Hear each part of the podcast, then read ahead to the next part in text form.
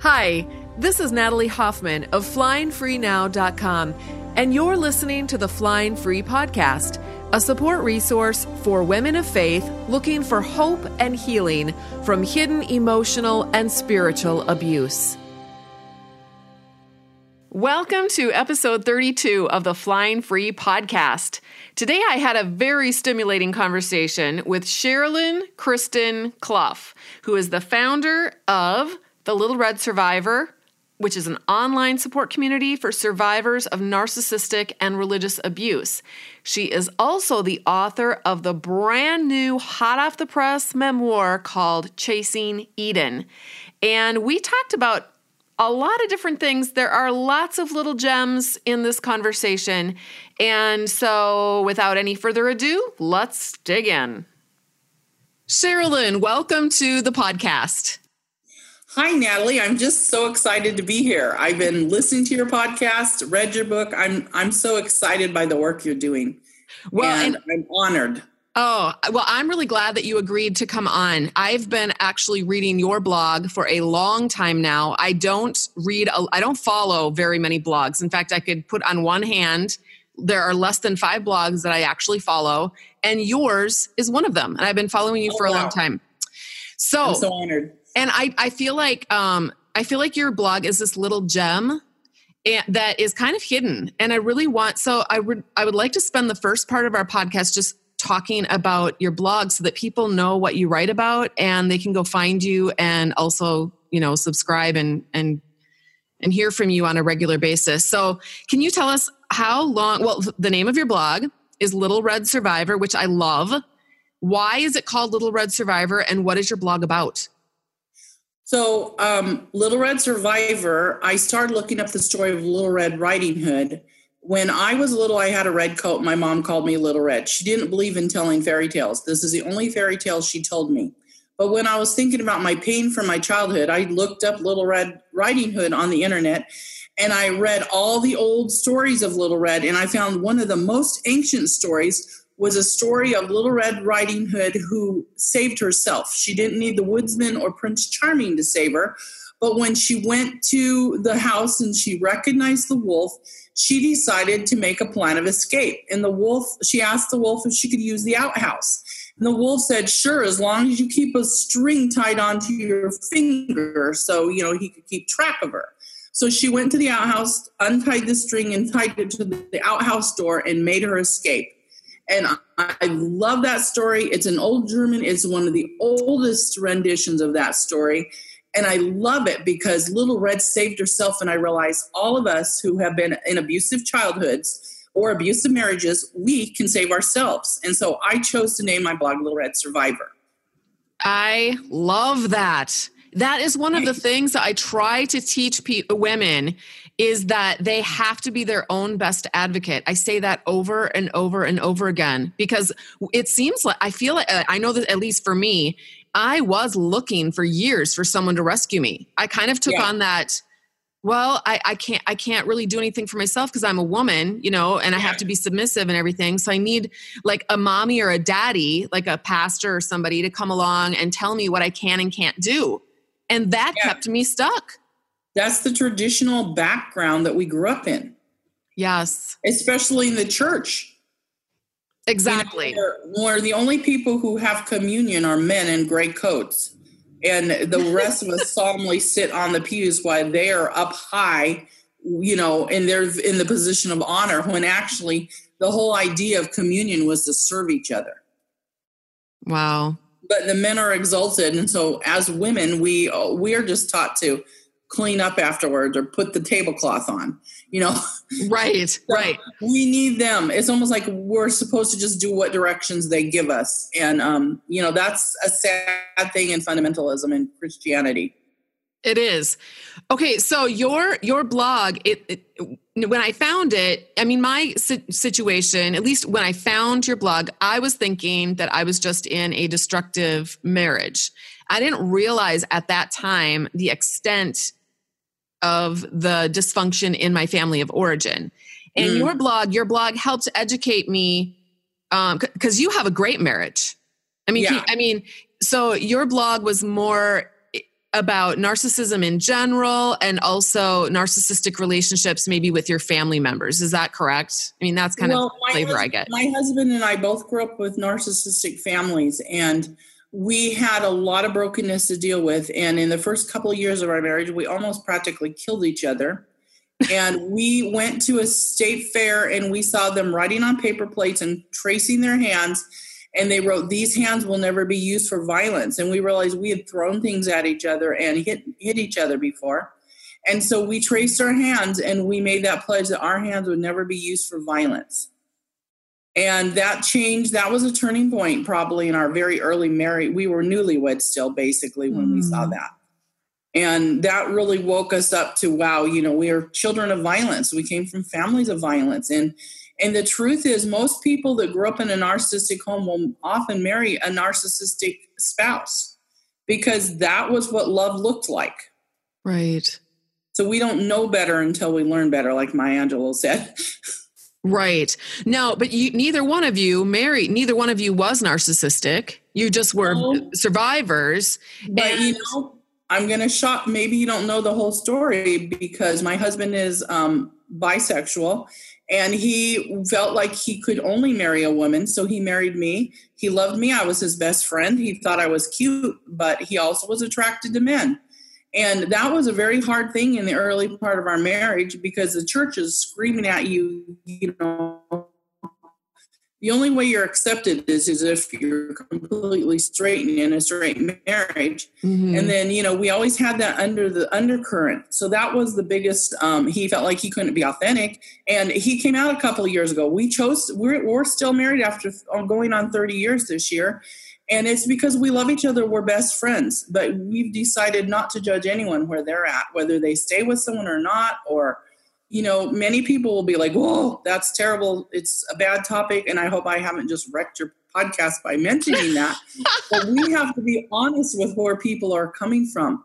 Um, right. People remember uh, from their childhood, they know nothing but what they're attracted to. And we can't really control that for them. And I can't control it for my husband. I just let him be himself but we have a monogamous honest relationship for 30 years you know we've been each other's back you know right and but we had to learn to um we had to learn to conflict resolution and to treat each other with respect always right but there's in and your marriage in our, go ahead oh i was just going to say in your marriage though there are two people that are working hard to make that happen yes you don't have it's not Absolutely. a one-sided thing and and that's Absolutely. what's important so when you bring up things or when you give feedback to each other the other one considers that respects that you know gives you a place yes. where your voice is heard where you are respected as an individual in your own right even the fact that you respect your husband and his yeah um you know where he's coming from he's still a human yeah. being with a right to have his own perspective on life and you respect that and give him a place a safe yes. place to land. Yeah. Right. And so, I, the, I think that we were neither one of us the narcissist in our family. We right. were the empath in our right. family. So um, well that that's beautiful. That lucky in that sense.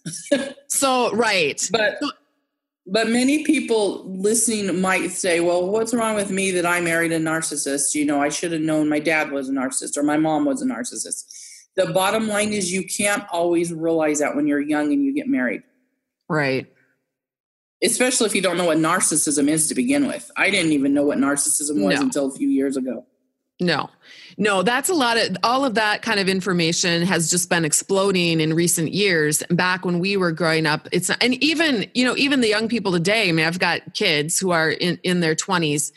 They don't, you know, they're my, oh my kids are learning about it. I think because of their experience, but um, a lot of kids they they still don't know. I really think it needs to be part of you know there needs to be a class that everyone goes through in high school or even junior high you know yeah. a class in junior high and high school that teaches dysfunctional relationship issues and how to handle yeah. yourself how to maintain your who you are as a person in spite of the way that others might define you or treat you that needs that's a skill that everyone yeah, needs to, to learn So we just kind of Yeah, throw ourselves under the bus. People who are who grow up in families like that, who are empaths, throw themselves under the bus and let people like narcissistic, you know, kinds of people sort of run the show and they you know and they don't really know what to do about that. But there are skills that you can learn. Anyone can learn them. Even if you are a, a quieter more passive person you can still learn these skills and stand up for yourself.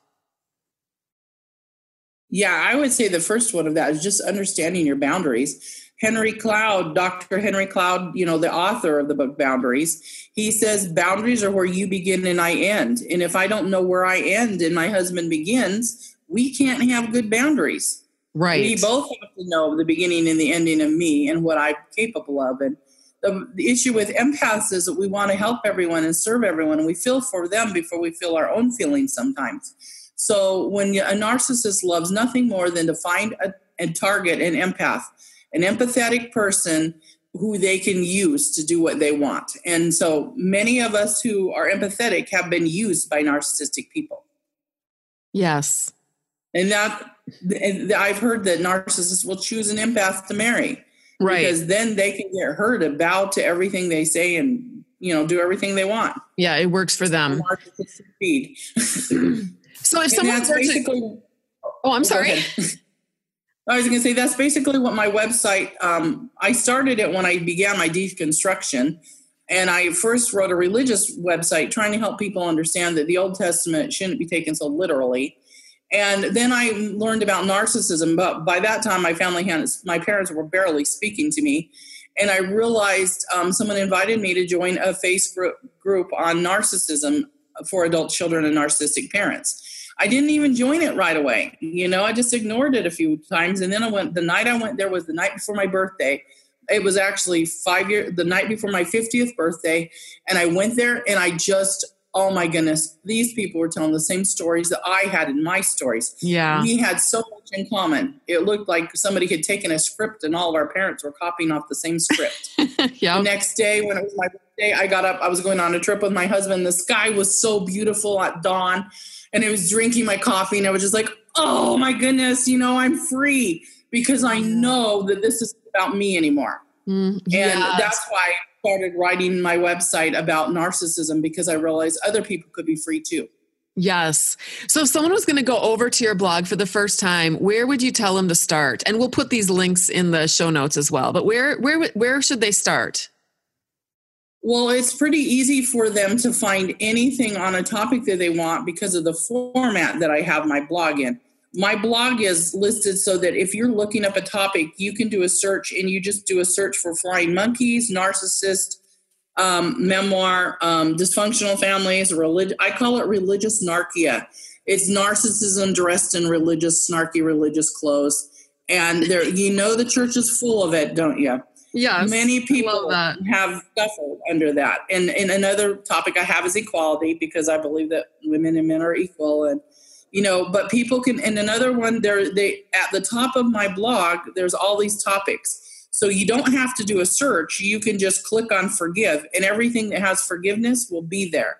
And Mhm. that forgiveness will explain to you that it's not just about forgiving and forgetting, like the narcissist will tell you, but it's actually about what it means to truly forgive in God's way. And, you know, all of those topics that they click on will bring up all the blogs that are on that topic.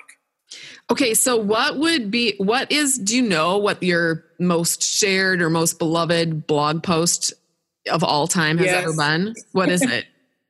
Yeah, my most famous blog post is um, how to let um, let me just think. I'm trying to remember which one it is. It's um because there's a whole bunch of topics. I mean, a whole bunch with that name. Um, a flying monkey by any other name is still a frickin' flying monkey, or three ways to disable flying monkeys. People really are struggling with the people that come after them. You know, that the narcissist sends to take them down. Yes. And another one is um, word salad. Um, people are really um, care about that. I don't know why, but that one just triggered a lot of people, and they just keep. These have been so shared thousands and thousands. Narcissistic word salad. It's Yeah. been shared like thousands of times.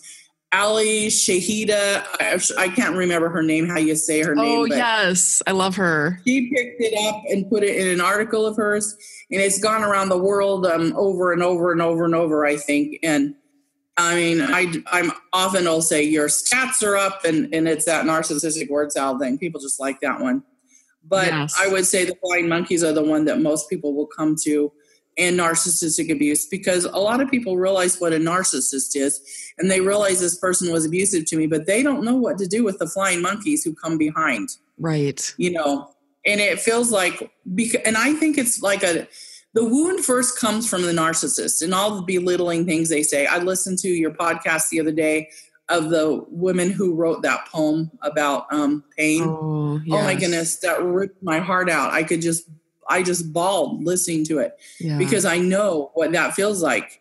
And um, not from my husband, but through my parents, you know. Yeah. And um, you keep thinking you're crazy all the time. Well, then when all the flying monkeys come after you, which we that name comes from the Wizard of Oz and the witch sending out the flying monkeys. Mm-hmm. Um, basically, that's your often the siblings or the people that support the narcissist. Well, that's reinforcements for the narcissist, and their cutting remarks are sometimes more damaging than what the narcissist did because you knew the narcissist was a jerk, right? But then you didn't expect your sister would be not right. your favorite sister, right? The one that you love with all your heart, and you just sent her a birthday present. She just trashed you. Right, you exactly. Know, well, and the narcissist will use, they'll say, I know mine said, well, you know, Natalie, she's got problems with her mother, problems with her sister, and relationship problems with her daughter. I have a daughter that's got emerging borderline personality disorder. And, you know, I've got nine kids, but one of them has this issue. And yeah, oh, I have problems with her, but so does everyone else. And she's also had problems with her past, her former pastor, who spirit, who abused me in many different ways. So yeah. anyway, it was all it was like, well, she's got all these problems. What's the common denominator? Natalie. So and that really yes. that makes you feel like, oh my gosh, maybe wow, I yeah. the problem. And you've been told that your whole life that you're the problem. So yeah, it's very yeah, it's so let's extremely traumatizing. Let's, let's unpack what happened there because I'm a person who's been um, told since I was a little kid if everyone else has a problem with you, then you must be the problem. Yes, but yes. The reality is, if there's a narcissist who's going along talking about you to everyone, or maybe when you came against abuse, you stood up for it. The bottom line is there's a saying, I can't remember the person who said it, but well behaved women don't make history. And um, mm. this is because well behaved women stood up they well behaved women don't make history because they just bend whatever people want them to say. But if you want to be a woman who makes history, you're going to have to fight the, the lies. You're going to have to stand up for truth. And when you do that, there's always going to be opposition and resistance. There's just right. no way that you're not going to have resistance if you stood up for the truth. And sometimes the first truth we had to stand up for was ourselves and our family of origin, um, ourselves in our marriage, or ourselves with our pastor. I've had some crazy abusive pastors myself. Mm-hmm. And um, I've seen horrible things happen, you know, not necessarily to me. I've just been an eyewitness. And, um, you know, I've stood up to tell the truth because I, I once walked in on a pastor who was having sex with a girl in his office. And she just came to the church to learn about God. She was 20 and he was in his 50s. And because I told the truth, the conference president said, Well, it'll probably be your word against his. I'm like, Well, you know, what's the difference between my word against his? I mean, I actually saw him with his pants off. You know, that's creepy. That's yeah. not how you want to see your pastor. And why would they leave this man? they left him being the pastor in this church for another nine months. Honestly, it's bizarre. And not, there's only the truth is stranger than fiction. And when we stand up and tell the truth, people fight us. But you know, I know that I know that I was right, and it wasn't my fault that I walked in on it. It was an accident. But you know, and then he had the nerve to give me, he had to give me a ride home. It was so awful because I got a ride with the pastor and then they both gave me a ride home. And then he said, Well, if you want to help us again, let us know. And I waited until I was out of the car and then I slammed that door and I go, I don't think so. Unbelievable. I cannot believe, I cannot believe that. That is so he was absolutely just bizarre. He was he was sociopathic pathological he liar. He was. The the level of yeah. denial there is just um in, insane. Well, so I then want- when people say that we're liars, they're the usually they're reflecting the narcissist. So we can't care. We just Right. cannot care what flying monkeys say. That's right.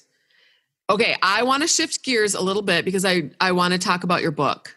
So you Sure. have a new book out. Have you ever written a book before? Is this your very first book? Um, the only I helped edit a book called um, um, "The Servant God," which was published by um, a large university press, and I was just an editor, and I wrote two chapters in it. So I'm listed as an author on that, but it wasn't really my baby. That project I just joined, Okay. and then um, I put out my grandparents' love letters, which we found 100 years later.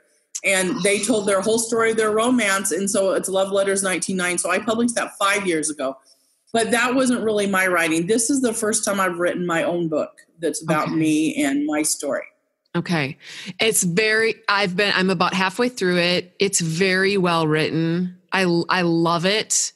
Um it reminds me of Tara Westover's memoir Educated which I read last year. It was the my book my personal favorite book of last year that I read and I read a lot of books. And That was mine too.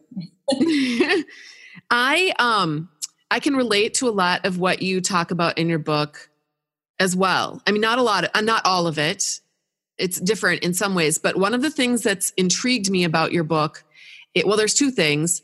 One is that it's you are you expose in a beautiful way, actually, the subtleties of narcissistic abuse.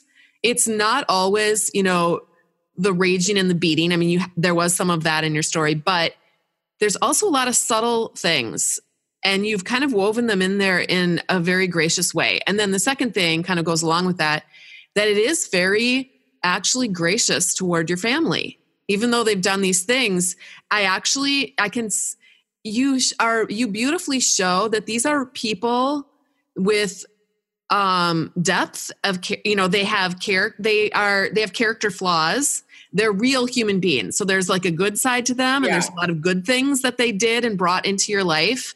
And then there's this dark side for whatever reason and there and those kinds of things they just weren't able to get a hold of and that ha- spilled over onto how they treated you. So why Yes, don't you tell you. us about that a little bit I'm so honored that you're getting that. That's what I want people to hear because, you know, I love my mother and my father. They're still alive, they're in their 80s. I have no desire to hurt them. But at the same time, this is a story that we lived 30 years ago. Mhm. And I wanted to tell the truth because I needed to live an authentic life, to be myself and own my story. And yet at the same time, my goal isn't to damage them. You know, narcissistic people look at everything as black and white and, and they see people, they like to turn people into villains.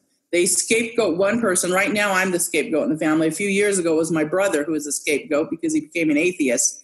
And whoever is the person they're against at the time becomes a scapegoat. And when someone becomes a scapegoat, they can't see any good about them. Well, I'm not a narcissist. I don't want them to look scapegoated. I I realize there's a nuance of all kinds of things in our lives. All of us have good and bad traits. None of us are perfect and none of us are total demonic, you know. Mhm. And so I just wanted to show the truth of who my parents were, who they were as I was a child, and also the journey that they went on. Events in their lives formed them to become the people that they became, just as the events in my life formed me. And we all get to choose how we allow these events to form us if we want to embrace truth or we want to keep hiding. I've chosen to embrace truth, I believe, probably a little more than they have. And um, but at the same time, I wanted to tell the story. I heard a teenager that was abused say, the love, you know, when your parents, it's hard if you have a really mean, nasty stepmother, well then then she never does anything nice for you. Well, then it's easy to villainize, see her as a villain. But if she love, if you have a loving parent who also abuses you, that's really hard to figure out as a child. And that's how it was for me. I had a covert mother and I had a um, more malignant father in, in the way their narcissism played out. And I once asked my husband, I kept saying for years, well, which of my parents is a narcissist? And he said, they're like two Death Stars spiraling around each other, Sherry.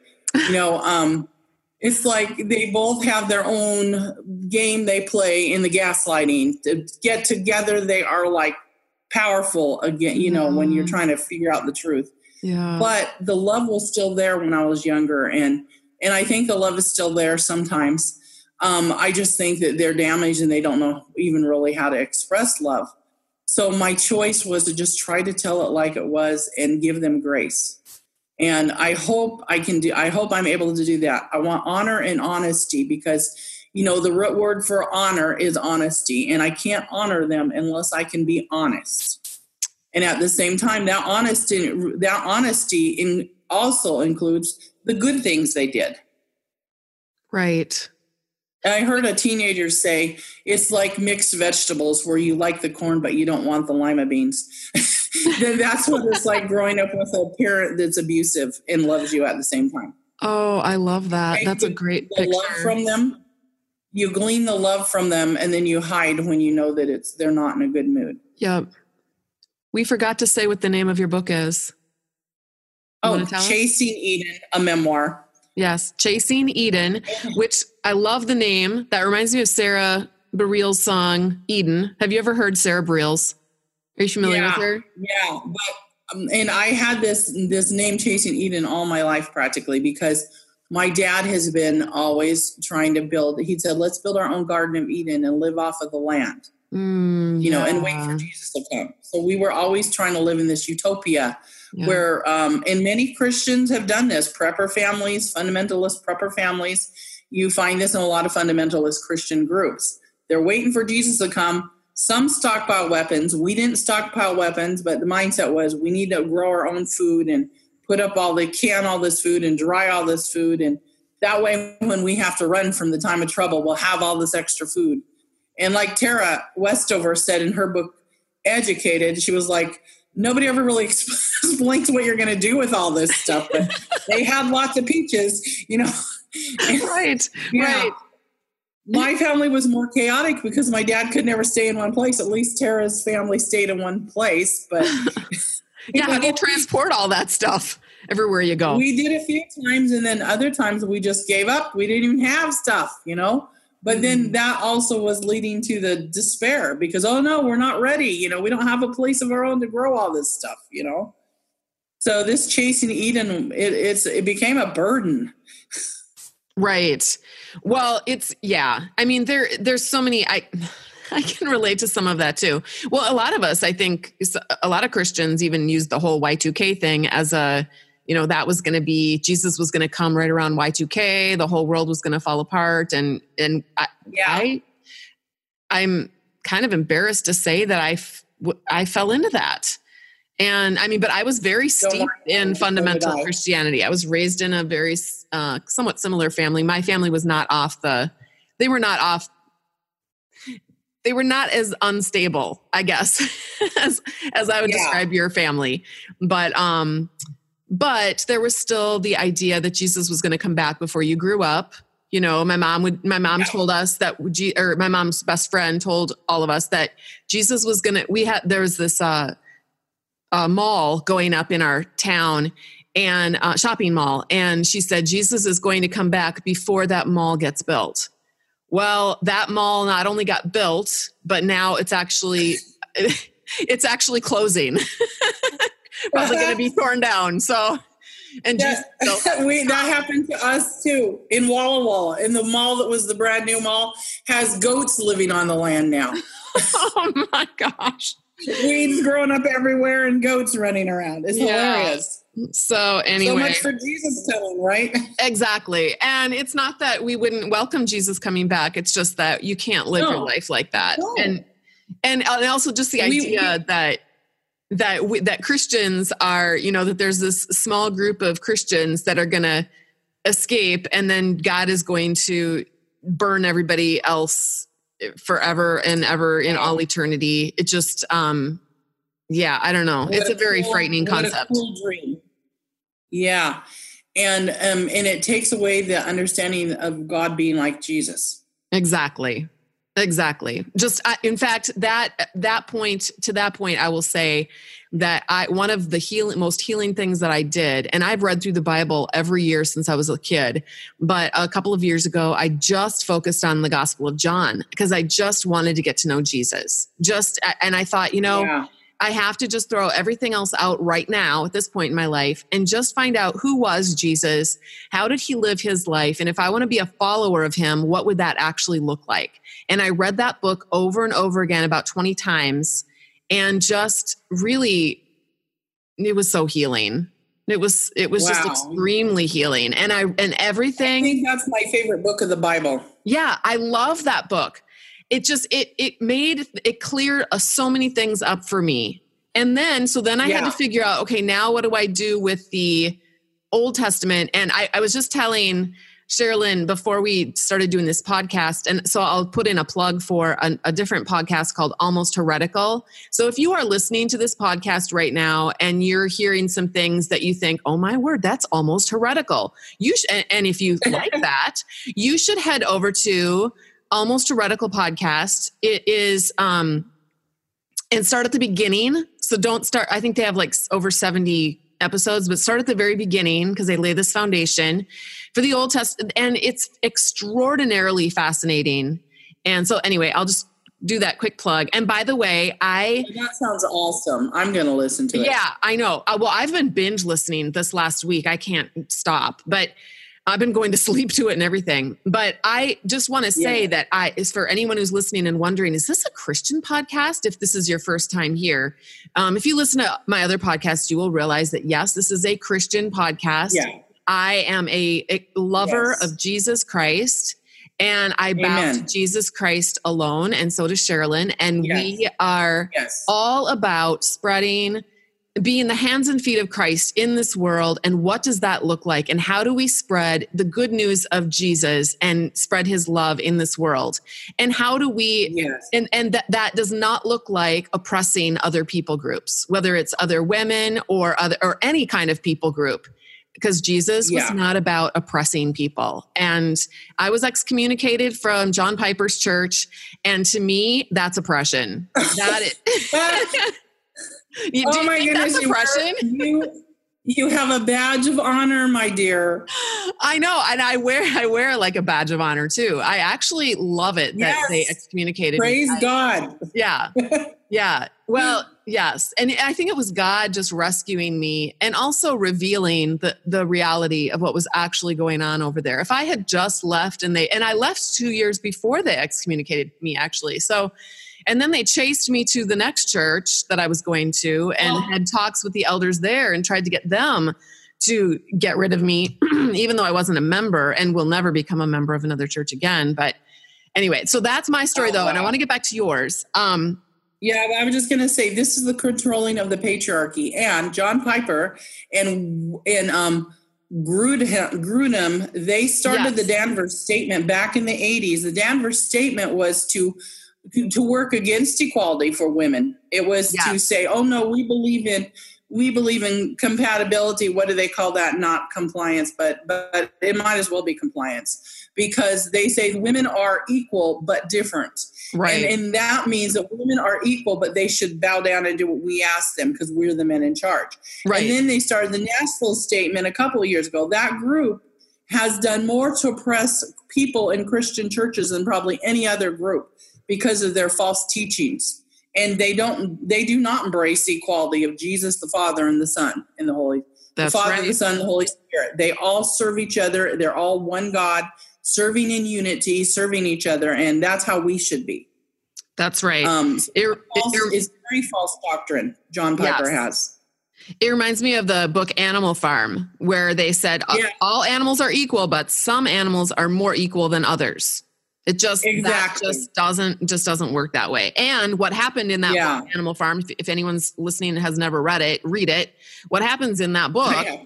is, you know, the the animals that are more equal than the other ones take power and oppress the other ones. And that's exactly what's happening yeah. in the church through this kind of theology. But um yeah. Okay, so uh, one you said something before we got on the podcast, Sherilyn, that I wanted you to share and it was uh, the verse that talks about how we're going to overcome the world and how people when they because sh- you're you're you shared it took you seven years to write this memoir which i find fascinating. Um and also for the i talk to a lot of women who say i want to write my memoir. I thought of that myself but it most of us don't really know like I, I told you before i don't really know how to write my memoir and do, and will anyone even believe it? I know my family will say that's not true. Um, but you brought up a bible verse that talks about how we're going to overcome the world and you kind of tied it into writing your own story. Can you talk about that a little bit? Yeah um, so I think I learned this from Dan Allender. Um, he, I was listening to one of his podcasts, and he was talking about how Abraham, Jacob, Joseph, you know, and all of these people in this family had great dysfunctional stories, which were told in the Bible. And if we did not have their dysfunctional stories, we wouldn't have the Bible as we know it. Hmm. And how they overcome, they each overcame.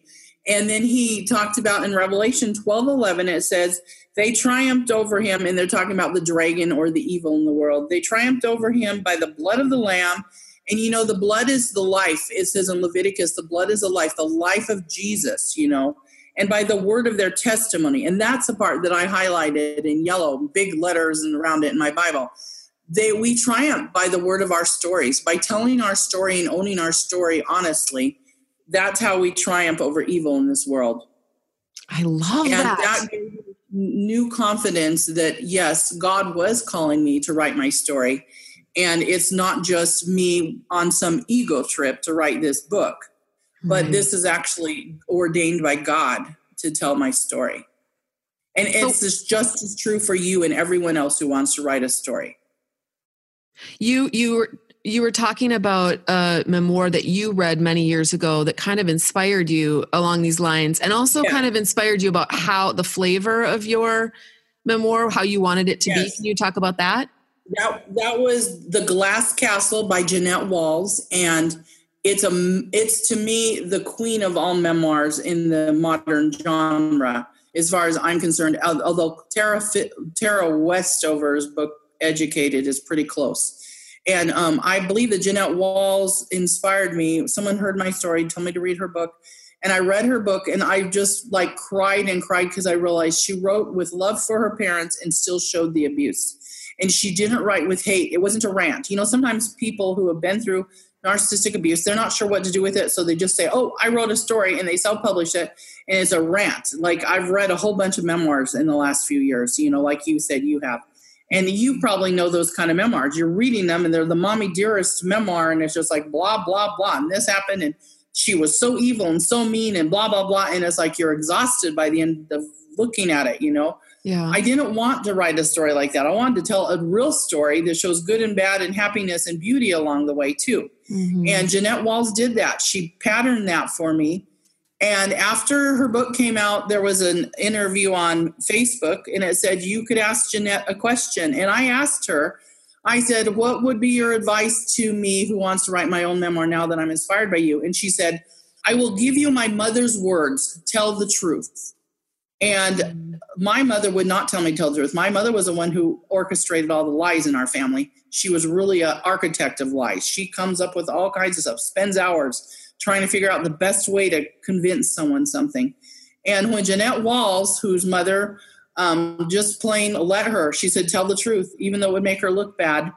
I thought, wow, I'm going to take that. I'm going to tell the truth. And thank you, Jeannette Walls. Thank you, to Muriel Walls, her mother, you know, for letting her daughter be free to tell her story. Right.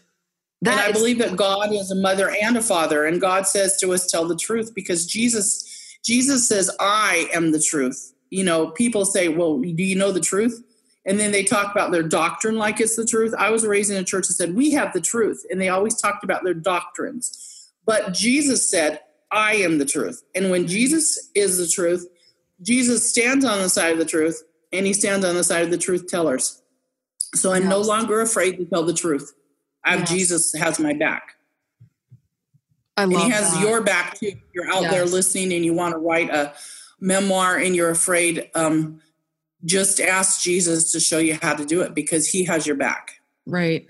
And I love how you, the truth is not just all bad and it's not just all good there's going to be a mixture yeah. in all of our stories of beautiful things and not so beautiful things and the truth is going to t- be honest and real about all of those yeah. things so we live um, in a um, world full of good and evil right and it's all around us. We get to pick what we focus on, but you know, our stories are a mixture of good and evil.